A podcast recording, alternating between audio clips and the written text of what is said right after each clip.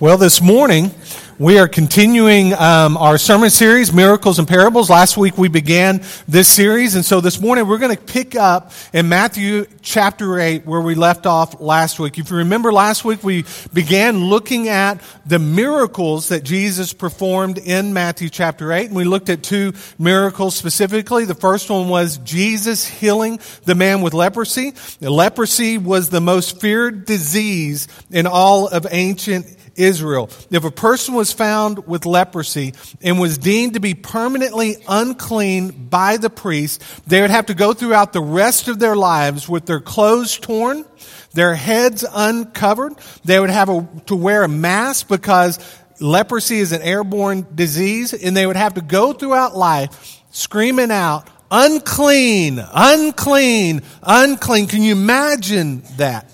Can you imagine having to go throughout all of your life screaming out when you got in proximity of other people that you were unclean. And we looked at how Jesus wasn't scared of this man's leprosy. And he went up to this man who had not probably felt the touch of another person for most likely years. And what did Jesus do? Jesus went up and touched that man, and immediately his leprosy was gone. And then we also looked at the faith of a centurion. If you remember, this centurion had a servant that was sick. And so he comes to Jesus and indicates to Jesus that, that his servant is sick. And, and you know as well as I do that um, a Gentile in ancient Israel was, was hated by Jews. They were unclean. They were also, I mean, this man had another strike against him because he was a part of the, the Roman military. And this man showed such faith that Jesus said in all of Israel, he had not found anyone with a faith that compared to this man's faith. And so this morning, we're going to pick up where we left off last week, and we will look at another healing this morning, and then we will also look at um, a couple of Jesus' smaller parables. I came across this illustration this week. It says a man was putting a tin roof on his barn when all of a sudden he slipped and he began to fall off his roof and needing a miracle, this man called out to God and said, God, if you're there, will you please rescue me? And so about that time, this man's clothes gets caught on a nail.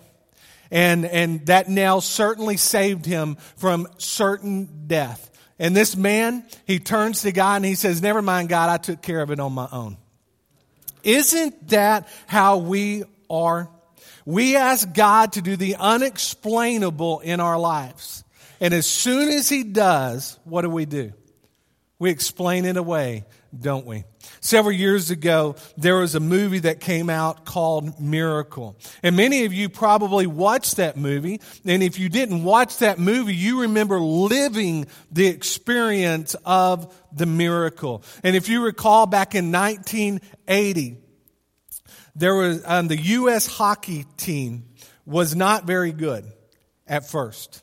And so you see this movie where it documents this U.S. hockey team's rise from obscurity to become gold medal champions. And they defeated the powerhouse the Soviet Union at the time. Al Michaels was calling that gold medal game. And with about a minute left in the game, the crowd is going wild. They are screaming and they are yelling and they are chatting. And Al Michaels said that the arena was deafening. He said he had a hard time focusing on calling the game because it was so loud. And then with about 10 seconds left to go, the crowd begins counting down. 10, 9, 8, 7, 6, 5, 4. And with three seconds left in the game, Al Michaels screams out, Do you believe in miracles? And at that time, the buzzer goes off and the, the U.S. defeats the Soviet Union four to three in that game. And the crowd is going wild. They're jumping up and down. And to this day, that is one of the greatest games that has ever been witnessed in the Olympics. And it certainly was the greatest call that has ever happened. I mean, everybody remembers, do you believe in miracles? You know, when we know a miracle to be God doing something supernatural to receive glory. It's great to say that the U.S. defeating the Soviet Union is a miracle, or the Chicago Cubs finally winning a World Series is a miracle, or the Texas Rangers putting more than one win in a row together, a miracle. Or the Dallas Cowboys winning a playoff game, a miracle. We like to say those are miracles. Those, my friends, are not miracles. If anything, those are accomplished and achieved because of hard work, because of discipline, because of teamwork, and you've got to sprinkle in a little bit of luck when it comes to the to sports in general. If you have your Bibles, turn with me this morning to Matthew chapter 8.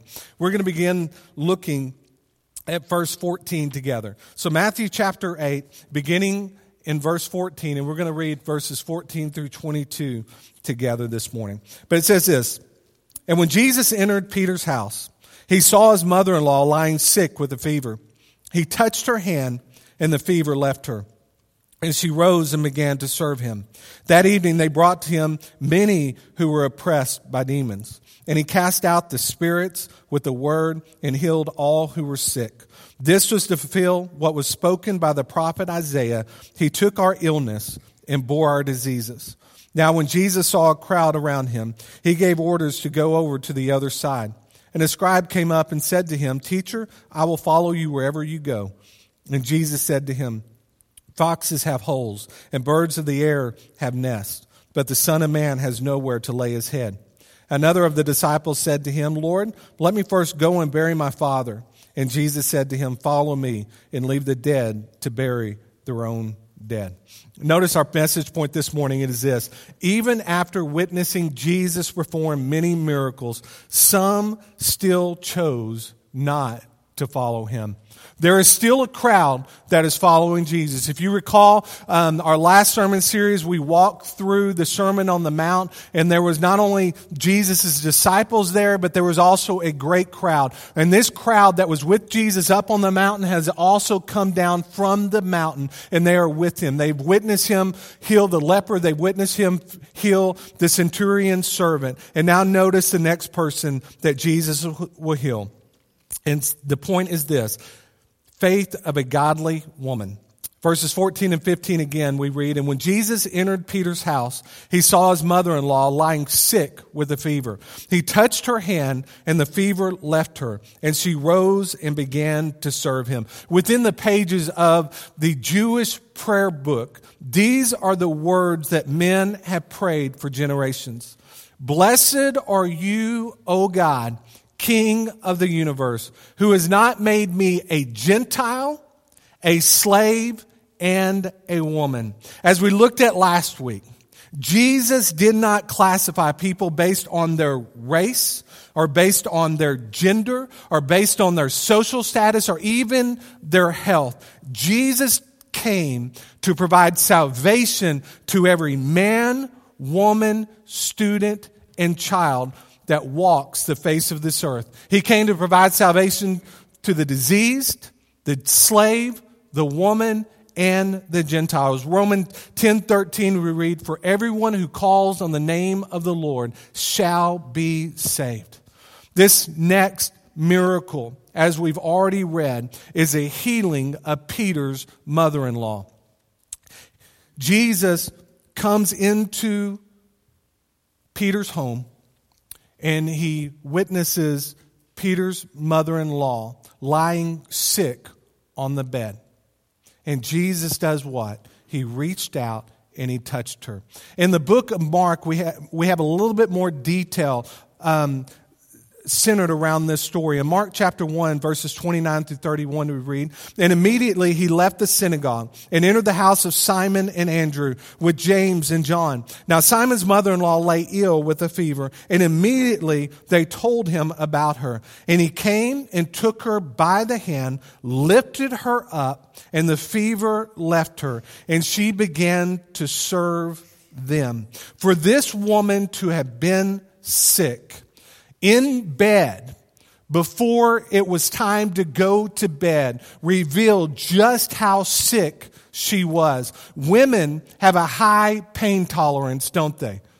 Women, you have a high pain tolerance. There is no doubt about that. When a woman stays in bed because of a sickness, it means that she really is sick. I know that when my wife tells me that she is sick and she remains in bed, it is bad. I mean, it's probably time for me to go ahead and call 911 because she is that sick. Men, on the other hand, when we stay in bed and claim that we're sick, we're probably not quite as sick as we really think we are. Even though um, we like to turn to our spouses and go ahead and tell them to go ahead and plan our funeral service, right? When we're sick, we're not quite as sick as we actually are, but when a woman is sick, man, it is bad. I love in this story the tender approach that Jesus takes with Peter's mother in law. Notice what happens. There is an instant healing. He touched her hand and the fever left her. Just like last week, when Jesus touched the man with leprosy, he was healed in an instant. That is what Jesus does. He heals us in an instant. He takes our sin ridden bodies and redeems them for his great purpose. In 2 Timothy chapter 1 verses 8 through 9, Paul wrote these words to young Timothy. He said, "Therefore do not be ashamed of the testimony about our Lord, nor of me his prisoner, but share in suffering for the gospel by the power of God." who saved us and called us to a holy calling, not because of our works, but because of his own purpose and grace, when he gave, which he gave us in Christ Jesus before the ages began. You and I were saved for a great purpose. Every single one of us in this room were set apart at the moment of our salvation for a great purpose, and that purpose is to serve Christ our King. This woman, when she was healed, notice what she did she sprung into action. There is immediate service that happens once she is healed. In verse 15, he touched her hand. Jesus touched her hand, and the fever left her, and she rose and began to serve him. Immediately after this woman was healed, she began to serve Jesus. Let me add to this story. In Luke, Luke was a physician, so the Gospel of Luke, Luke tells us in Luke 4:38 that this woman didn't just have a fever, but she had a high fever. You know as well as I do that when a fever breaks, you're not ready to just jump out of bed and begin to serve, are you? I know that a few months ago I had the flu and I had a high fever for a series of days. And at the conclusion of that, of that fever breaking, man, I still felt like I was on my deathbed. Fever was gone, but I wasn't ready to jump up and serve my family or get up to the church and serve you because I was too weak to do that. But notice what happens with this woman. Immediately when Jesus touches her, the fever is gone, and she immediately gets up and begins to serve Jesus. Jesus not only healed this woman, but he returned her strength to her. And that's exactly what Jesus does. He heals our sin ridden bodies and restores them for his great purpose. He restores them so that we can serve him and advance his gospel across these streets and around this world. In Ephesians chapter 2, verse 10, it says this, For we are his workmanship meaning we are Christ's workmanship, created in Christ Jesus for good works, which God prepared beforehand that we should walk in them. We were created for service, service to our King. We have looked at so far three miracles over the past two weeks. Here is the reality.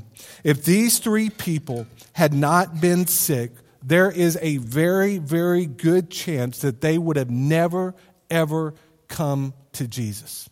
They would have never entered into a relationship with Jesus. In Matthew chapter 5, verse 3, we read, Blessed are the poor in spirit, for theirs is the kingdom of heaven. Their sickness revealed a great need for Jesus. That is what sickness often does. It draws us closer to Jesus, doesn't it? You know, sometimes our ailments are not healed, are they?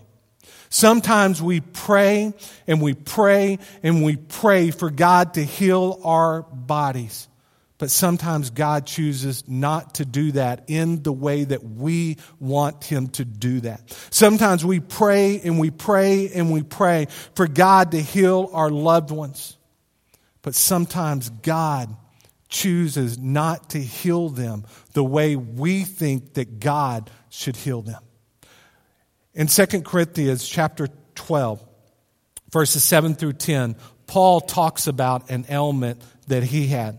He says this in, to the church at Corinth. So to keep me from becoming conceited because of the surpassing greatness of the revelations, a thorn was given me in the flesh. We don't know what that thorn is. I mean, preachers have been speculating for years what that thorn is. We have no clue what that is. Paul never tells us. But we see here that he was given a thorn in the flesh, a messenger of Satan to harass me, to keep me from becoming conceited. Three times I pleaded with the Lord about this, that it should leave me. But what he said to me is this My grace is sufficient for you, for my power is made perfect in weakness. Therefore, I will boast all the more gladly of my weakness, so that the power of Christ may rest upon me. For the sake of Christ, then, I am content with weakness, insults, hardship, persecutions, and calamities. For when I am weak, then I am strong. Because of Paul's weakness, what was he led to do? Turn to Jesus. That's what our weaknesses do. They cause us to depend greater on Jesus than we would depend upon ourselves. Notice our second point this morning. It is this Jesus, healer and sufferer. Jesus, healer and sufferer. In verses 16 and 17, we read this. That evening, they brought to him many who were oppressed by demons, and he cast out the spirits with the word and healed all who were sick. This was to fulfill what was spoken by the prophet Isaiah. He took our illness and bore our diseases. Jesus' fame was spreading quickly throughout Galilee and throughout Israel. Word that Jesus was healing people caused people to come to him to be healed of their sicknesses, to be healed of their disease. If, if there was a demon that was possessed within a loved one, they brought them to Jesus so that Jesus could cast out that demon. I read somewhere this week that it is very possible that in all of Galilee, especially, but even possibly around Israel, that there was not a single person left with a sickness or a disease or a demon because everyone brought the sick to Jesus to be healed and to be exorcised. I mean, that's amazing to think about. Can you imagine a world where there is no more sickness? Can you imagine a world where there is no more death? Can you imagine a world where there is no more cancer or disease, or where there is no more paralysis or broken bodies? Can you imagine such a world? I can. And God's word promises me that one day this broken, sin filled body that stands up here before you will be restored. And there will come a day when there will be no more broken body. There will be no um, SID ridden body. There will be no more disease or cancer or broken bodies. We read in Revelations chapter 21, verses 1 through 4.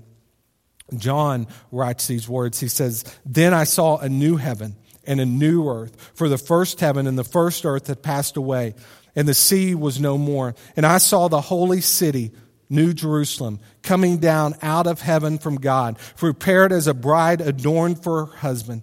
And I heard a loud voice from the throne saying, Behold, the dwelling place of God is with man. He will dwell with them, and they will be his people. And God himself will be with them as their God. He will wipe away every tear from their eyes, and death shall be no more. Neither shall there be mourning, nor crying, nor pain anymore, for the former things have passed away. This fleshly body that I have and that you have will one day take its final breath on this side of eternity. But there is coming a day when our fleshly bodies that are broken today will be broken no more. This fleshly body will one day become brand new. And on that day, there will be no more sickness. There will be no more pain. There will be no more tears, no more sorrow our bodies will be completely restored before Jesus Christ. As we continue to walk through our passage this morning, Matthew has done, as Matthew has done throughout his gospel, once again, he connects Jesus' ministry to Old Testament prophecy. In Matthew chapter 17, um, we read this This was to fulfill what was spoken by the prophet Isaiah. He took our illness and bore our diseases. So notice first, he bore our illness. David Dykes writes this Don't forget, Matthew was a tax collector before he became a disciple. As a CPA, his job was to reconcile columns and figures. As he wrote his account of Jesus' life, he was comparing two columns. On one side was the Old Testament predictions about the Messiah, and, the old, and on the other side was the New Testament fulfillment by the Messiah.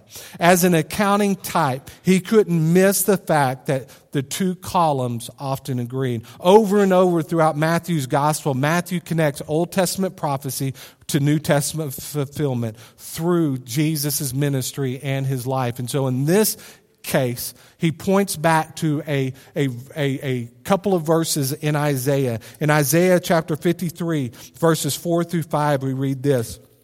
Surely he has borne our griefs and carried our sorrow, sorrows, yet we esteemed him stricken, smitten by God, and afflicted. But he was pierced for our transgressions, he was crushed for our iniquities. Upon him was the chastisement that brought us peace, and with his wounds we are healed.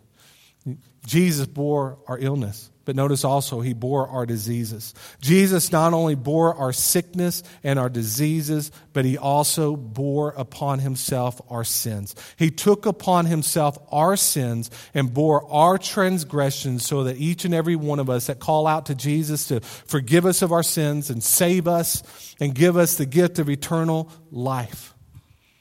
He saved us, died for us so that we can experience eternity. Some of your translations say, By his wounds we are healed. And that is good news this morning, my friends. Each of us in this place this morning can be healed of the greatest plague that infects our bodies today, and that is the plague of sin.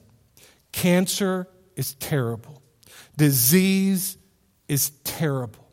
But there is no greater plague that plagues our body than sin.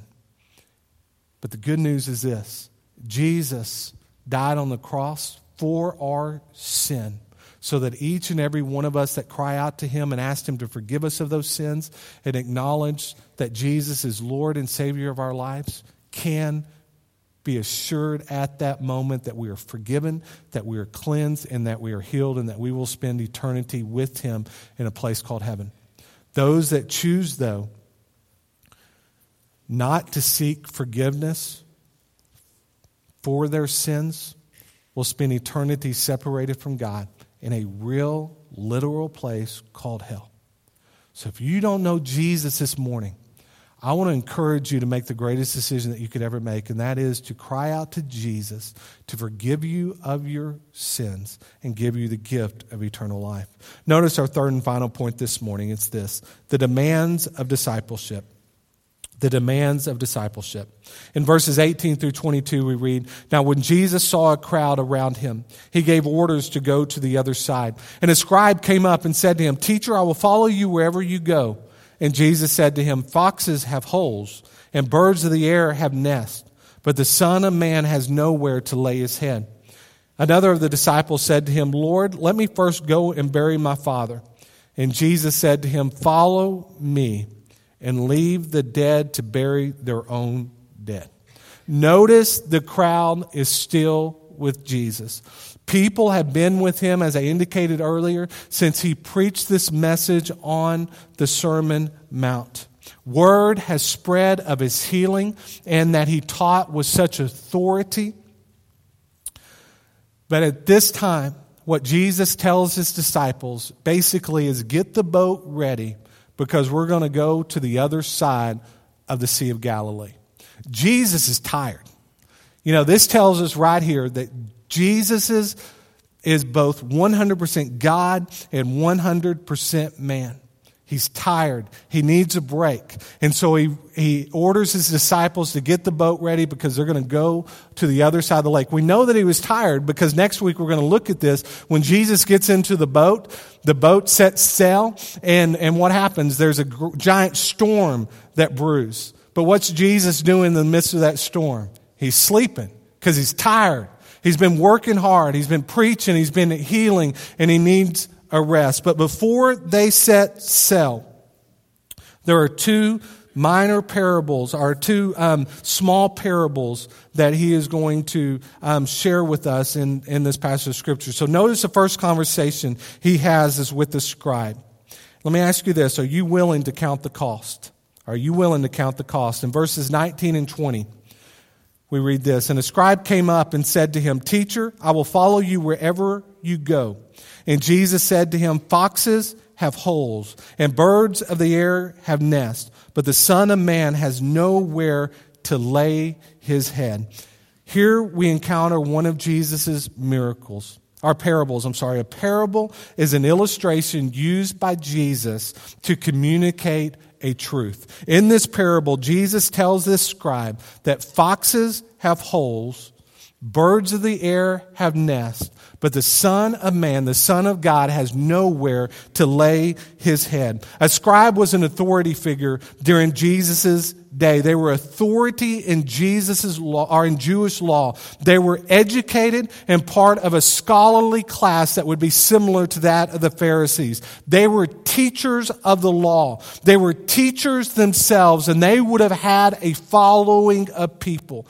The one thing they would not have is they would not have someone that they were following. So for this scribe to have gone up to Jesus and recognize that he was a teacher and say, Hey, I want to be your disciple. This was a big, big thing because scribes just did not do that. It was unheard of. This man recognized in Jesus that he was the greatest teacher that he had ever heard. Also recognized that he was the greatest miracle worker this world had ever seen. He wanted more of Jesus. He wanted to be in proximity of Him and to learn from Him. However, he did not want to pay the price. He did not want to count the cost. This man, what he did is what often many of us, especially men in this room, do. We speak before we think. And that's what this man did. He spoke out and said, Jesus, I will follow you wherever you lead me to go. I will follow you. I will be your disciple. But what Jesus tells him is, once again, that foxes have places to lay their head at night. They have a home. Birds have a home that they go to every night. But me being the son of man, the son of God, has nowhere to lay my head. I have nowhere to lay my head. And so, what this is telling us is that there is a great cost when it comes to following after Jesus Christ. Every one of us in this room has a home that we call our own. We may own it, we may rent it, we may, especially all of us have a bed that we call our own. But what Jesus is telling this man is this if you're going to follow after me, then you're not going to have a place that you're going to call home anymore because your home is going to be with me. And what does this man do? We're not told exactly what he does, but most likely what this scribe does is he recognizes that the cost is too great. And so he turns around, goes back home, sleeps in his comfortable bed, and continues to live life as he's always lived it. Folks, there is a high cost of following Jesus Christ. This is not an easy life. This life of following Jesus may cost us our friends, may cost us our families, may cost us our jobs. It may even cost us our savings account. It may cost you your home. And Jesus even says that it may cost you your life. In certain parts of this world, it costs people all of these things. For a person to become a follower of Jesus, what that means is that they have pretty much um, uh, made it clear that I am a dead man walking on my way to my grave because following Jesus means that I will be put to death. That's what it was like during Jesus' time. That's what Jesus was calling these men to, and that is still what Jesus calls us to today. Notice the second parable that Jesus shares. And here's the question um, Are you willing to pay the price? In verses 21 through 22, we read, And another of the disciples said to him, Lord, let me first go and bury my father. And Jesus said to him, Follow me and leave the dead to bury their own dead. Most of us, when we read that passage of Scripture, we think that Jesus was a bit cold here, don't we? I mean, why would Jesus not let this man go and bury his father? I mean, I, that does to me seem a little bit cold. I mean, did Jesus not tell us, God the Father not say that one of the commands is that we are to honor our father and mother? Is part of not part of honoring our father and mother not making sure that they have a proper burial and a pop, proper memorial service? Is that not part of it? Of course it's part of it. How long would it have taken this man to go and bury his father? A few days, maybe? I mean, this man could have certainly caught up with Jesus on his return trip from the other side of the Sea of Galilee. But here's the reality when it comes to this passage of Scripture. Many people have taken this passage of Scripture out of context. The reality is this that man's father was not dead. He wasn't dead. In, in ancient times, when a person died, and it's still the case in many parts of the world today, they're buried within hours. They're not buried within days. And I came across this illustration from one commentator, and it says this. It'll help us better understand what this man's um, statement to Jesus really meant and Jesus' statement back to him. Um, the expression is still used in many parts of the Middle East today. Let me go and bury my father. A few years ago, a missionary asked a rich young Turkish man to go with him on a trip to Europe, during which time the missionary hoped to disciple the man. When the young man replied that he must bury his father, the missionary offered his sympathy and expressed surprise that his father had actually died. The man explained, however, that his father was alive and healthy and that the expression bury my father simply meant staying at home and fulfilling his family responsibility until his father died and he received his share of the inheritance. That's where the, the key is with this story. This man wanted to make sure that he stuck around his father long enough to receive what he thought was due him, his family's inheritance. How many times has our pursuit of earthly things kept us from pursuing Jesus? Folks, you and I do not come to Jesus on our terms. We come to Jesus on his terms. Jesus said in Luke 9:23, if anyone would come after me, he must first deny himself and take up his cross daily and follow. We are commanded by Jesus that if we are going to be his disciples, then we need to be prepared by taking up our form of execution and strapping it to our backs and following after Jesus. There is a great cost to following Jesus, and there is a great price that must be paid as well. As indicated earlier, it may very well cost us our friendships. It may cost us our family relationships. It may cost us our jobs, our savings accounts, our homes, and certainly it may even cost us our lives. Everyone is called to follow Jesus, but not everyone is willing to pay the high price. There is a cost and there is a price when it comes to following after Jesus. And Jesus makes that abundantly clear in this passage of Scripture this morning. Are you a follower of Jesus? Or are you more like these two men that we just read about, more of an admirer of Jesus? You like the Bible, you like the teachings that come from the Bible, but you're not willing to do what God's Word tells us to do. If we're going to follow after Jesus, it means that we are going to be all in. We're not going to be 50% in or 88% in or 99% in. Jesus calls us to be 100% in.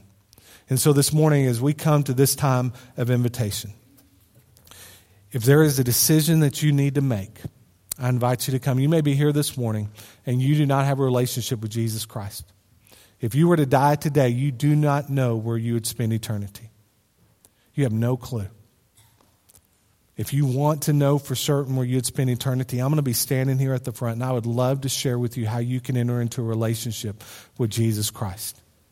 If you're here this morning and you've been visiting this church for a while and the Lord is leading you to become a member of this church, we invite you to make this your church home. You may need to, at the, wherever you're at this morning, you may need to just remain seated and pray. You may need to come to this altar and pray and just ask God to just search your heart and reveal to you what you need to do after a message like this.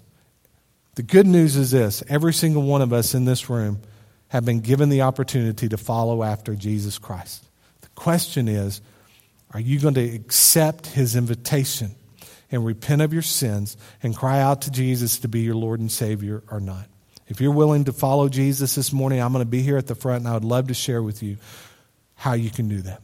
Let's stand together. I'm going to lead us in a time of prayer. Our praise team is going to sing. And if there's a decision you need to make, you come. Let's pray together.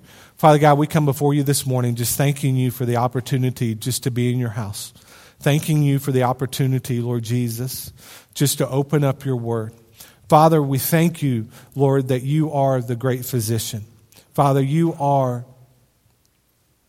healer and Savior. You are Lord. And Father, anyone who cries out to you, and repents of their sins and, and makes an about face and turns away from this world and begins to follow after you, then they have the promise in Scripture that they will be saved. If there's someone here this morning that does not have a relationship with you, Lord Jesus, Father, I just pray right now that you will draw them unto salvation. Father, if there's someone here this morning or a family here this morning that's been visiting this church for a while, Lord, and you're leading them to become members of this church, Father, we invite them to come to be a part of this great church family. Father, whatever decision needs to be made to this morning, Father, we pray, Lord Jesus, that it will be made. For it's in the name of Jesus we pray. Amen. If you don't know Jesus this morning, then I invite you to come. If you, um, if the Lord's leading you to become a member of this church, you come as well. You come as we sing.